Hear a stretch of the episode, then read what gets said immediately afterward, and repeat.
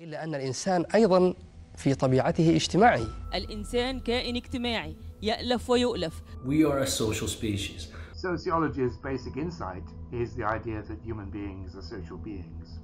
إن الإنسان كائن حي اجتماعي ولا يستطيع أن يعيش في الكون بمفرده We need each other. وإذا عاش لوحده سيجد مشقة كبيرة جدا We may not give much thought to this, but most human beings exist as members of one social group or another for their entire lives.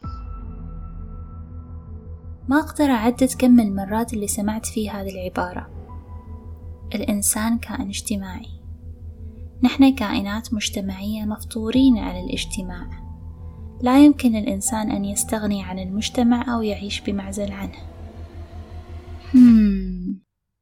طيب وش يعني حقيقة أن نحن كائنات مجتمعية؟ أنا سبأ وهذا بودكاست على هامش.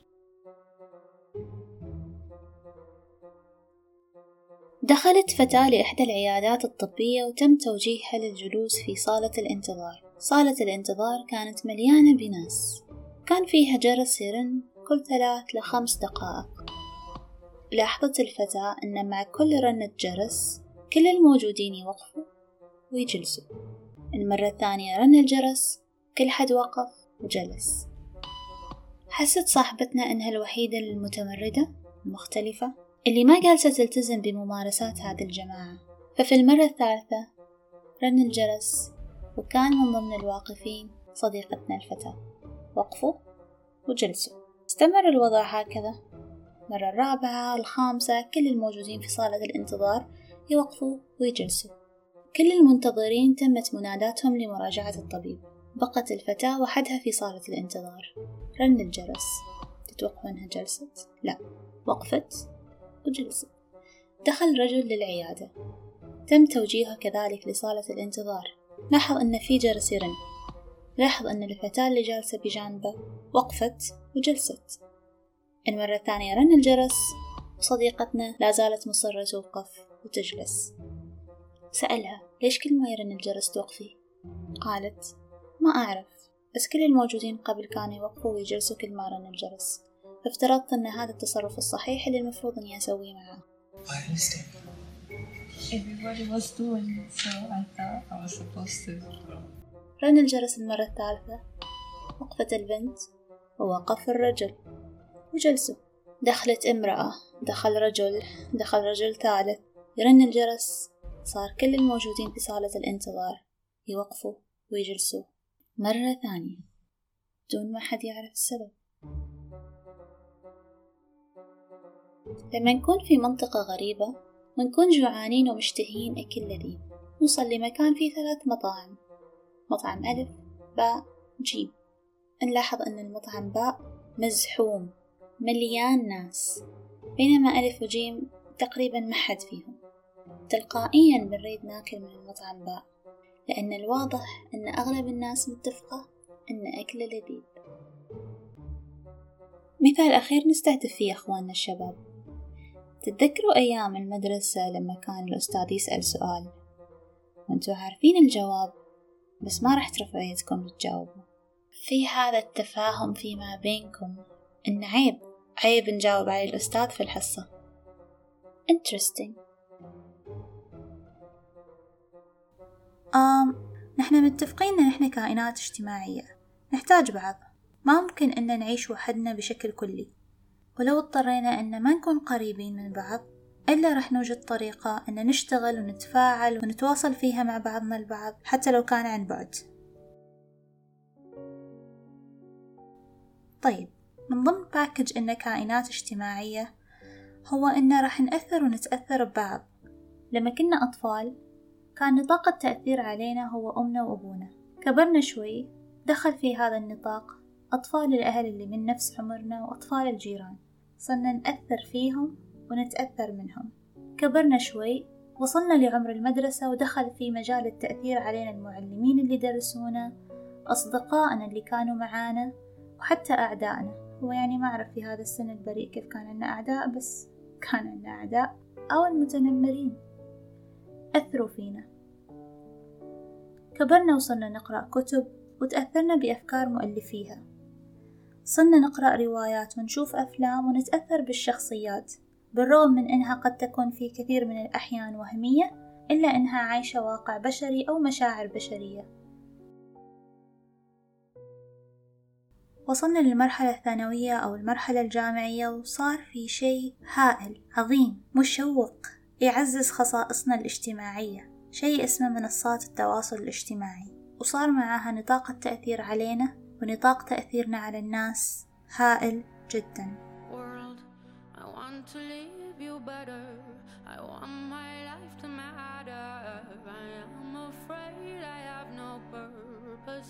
Here. Watch the news on TV, abandon myself daily. I am afraid to let you see the real me. When it falls, when it falls, pouring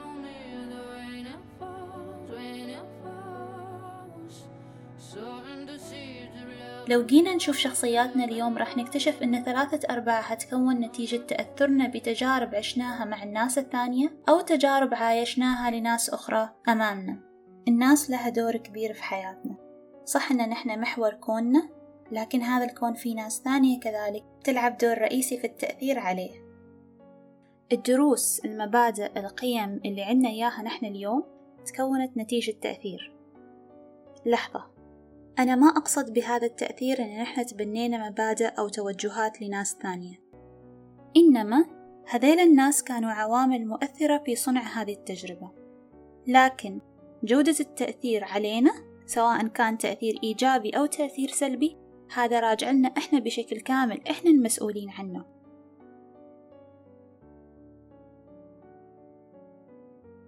إذا فكرنا بالجيل الناشئ حاليا خلينا نقول الجيل اللي عايش منصات التواصل الاجتماعي في مراحل مبكرة.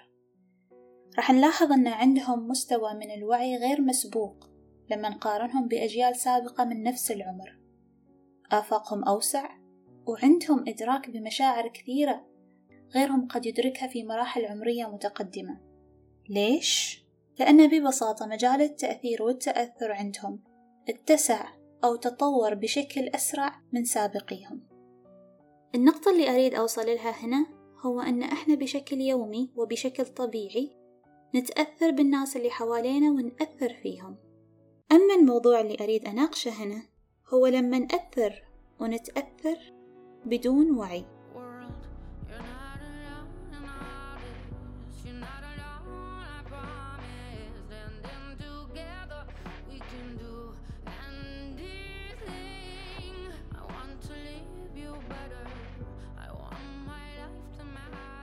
في مصطلح متعارف عليه في علم الاجتماع وفي علم النفس. اسمه العقل الجمعي. والعقل الجمعي هو سلوك فكري. يصير أقول سلوك فكري؟ المهم هو سلوك فكري يمارسه الفرد في موقف معين لما يكون ما عارف إيش هو السلوك الصحيح المفترض إنه يسويه. أو لما تكون معلوماته عن موضوع معين ناقصة. بالتالي يفترض أن رأي الجماعة اللي موجودة عن هذا الموضوع هو الرأي الصحيح. أو سلوك الناس اللي حواليه في هذا الموقف هو السلوك الصحيح. مثل من؟ مثلنا إحنا لما اخترنا المطعم باء. في مصطلح آخر عند نفس الأصدقاء أهل النفس والاجتماع اسمه المطابقة الاجتماعية أو الامتثال المجتمعي أو السوشيال conformity وهذا المصطلح في الحقيقة هو عبارة عن ضغط يقع على عاتق الشخص لما تتصرف الجماعة بتصرف معين ويكون هذا الشخص داخليا هو ضده أو ما مؤمن فيه أو ما مقتنع بهذا الرأي أو بهذا التصرف.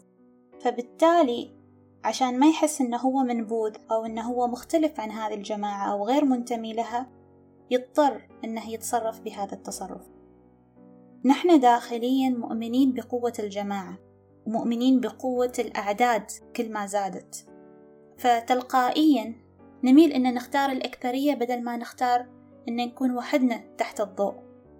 نميل إن نتصرف تصرف الجماعة لأن هذا فيه نوع من الأريحية والسهولة بالنسبة لنا حتى لو كانت العواقب وخيمة أو ممكن إنها تأثر علينا بشكل شخصي. مثل اللي يقول عيب نجاوب على الأستاذ في الحصة. بالرغم إن هالشي ممكن يأثر على درجاته لكن الأهم عنده أنه يلتزم وينتمي لجماعته. فتلقائيا الإنسان ما يريد يتصرف بشكل فردي بالتالي ممكن أنه يسلط عليه ضوء ما يعرف إيش ممكن تكون العواقب اللي راح يواجهها. وحيدا.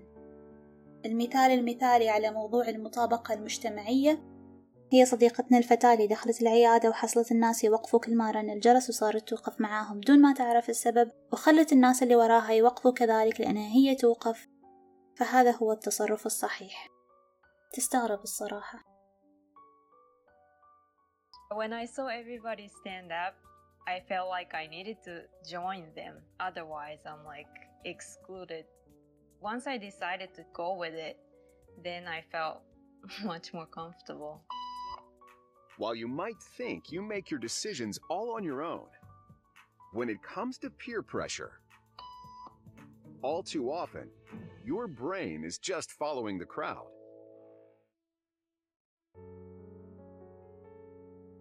يمكن بنقول في هذا الزمن مع كل الانفتاح والوعي ما عاد في هذا النوع من التأثير أو من التأثر بسلوكيات الجماعة.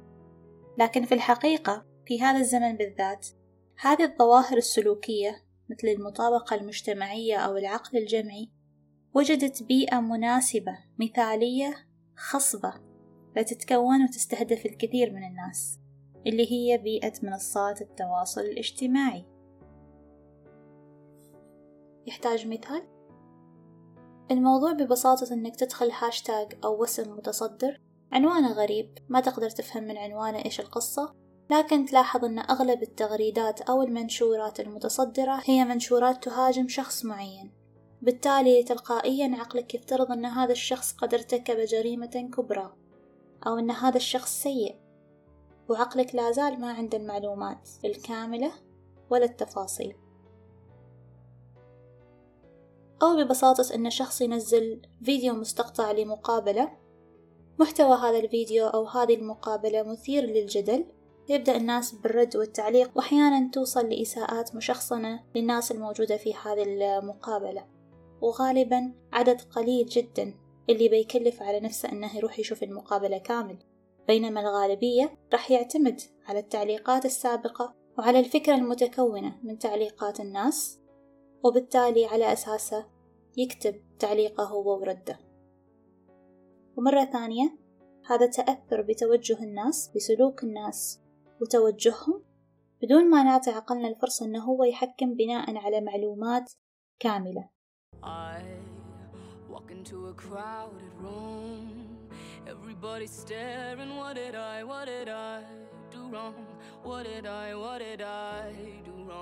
Oh, you see what you wanna see, but you don't even know me. What did I, what did I do now?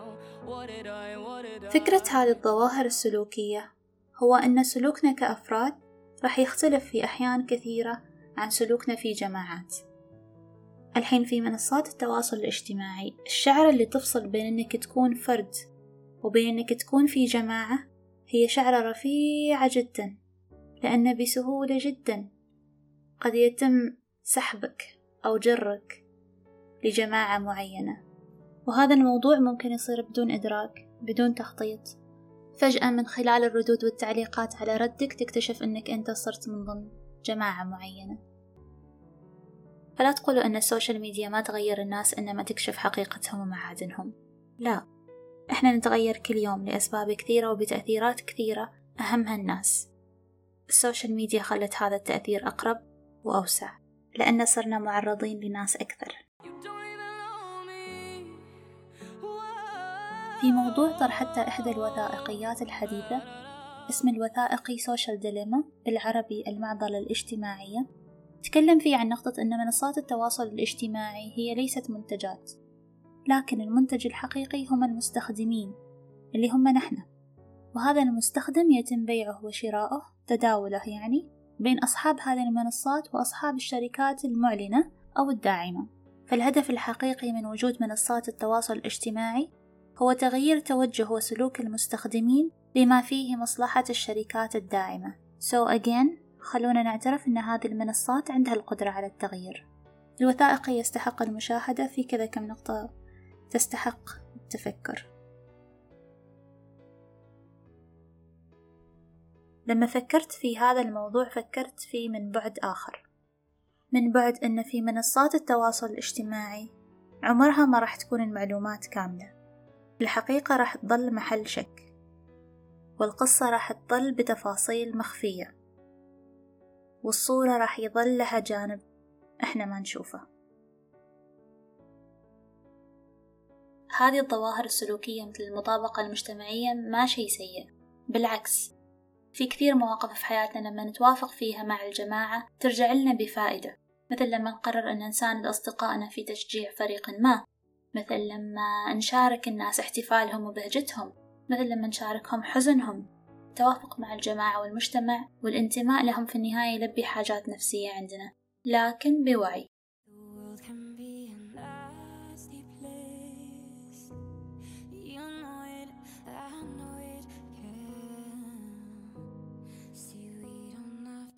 وعادي يتفق رأينا مع رأي ناس ثانية في الانتصار لقضية ما أو الوقوف ضد انتهاك أو جريمة معينة.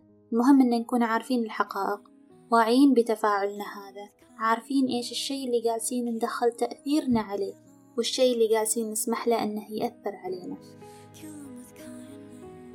الفكرة يا أصدقاء أبسط من كذا ببساطة أنك تراجع قائمة الناس اللي أنت تتابعهم. جودة ال timeline جودة جودة القصص أو ال stories على صفحة الإنستغرام. جودة مجموعات الواتساب اللي أنت داخل فيها. هل هذا التأثير بالجودة المطلوبة اللي تريد أنك تدخلها لحياتك؟ هنا أحب أختم بحقيقة أؤمن فيها. من صور عدل الله في هذا الكون الطاقة اللي ترسلها هي الطاقة اللي تستقبلها والطاقة اللي تستقبلها هي الطاقة اللي ترسلها. لذلك يا صديقي المستمع إذا كنت تتابع ناس يحبوا الضرابة ناس جالسة تنتقد أو تتنمر أو تستهزئ فمع الوقت أنت راح تصير مثلهم أو راح تتكون عندك طاقة غضب أنت ما عارف إيش سببها. راح يتكون عندك نفس شعور أن الحياة رافض ظنك أو الحياة صعبة.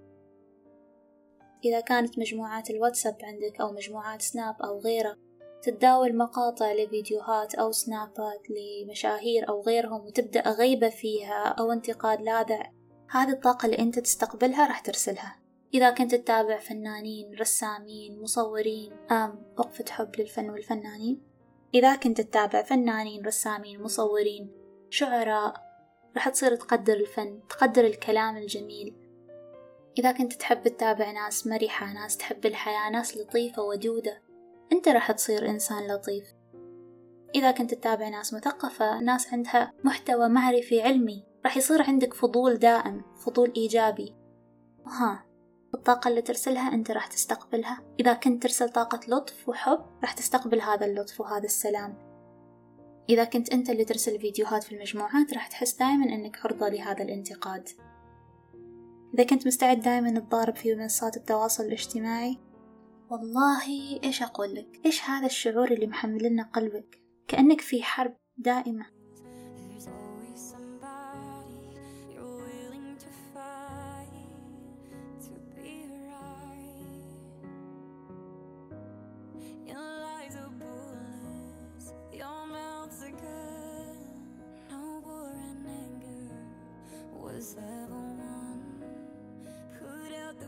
ختاما يا أصدقاء شوفوا نوعية التأثير اللي تريدوا يدخل حياتكم ونوعية التأثير اللي تريدوا أنتوا تضيفوه لحياة الناس.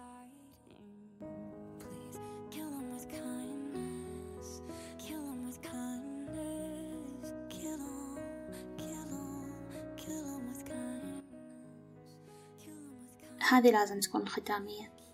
اليوم مع كل الأخبار المزعجة مع كل القصص المحزنة أعتقد أن أكثر شيء محتاجينه هو أن نرجع لنفسنا نصفي قلوبنا. أكثر شيء محتاجينه إحنا أن نساند بعض أن نكون لطيفين شوي رحيمين ببعض. مثل ما قلت سابقا السوشيال ميديا عمرها ما راح تعطينا صور كاملة.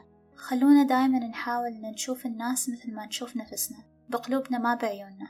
ونتذكر أن دائما في جانب ثاني إحنا ما جالسين نشوفه. وعشان نقدر نشوف الناس بقلوبنا لازم نصفيها.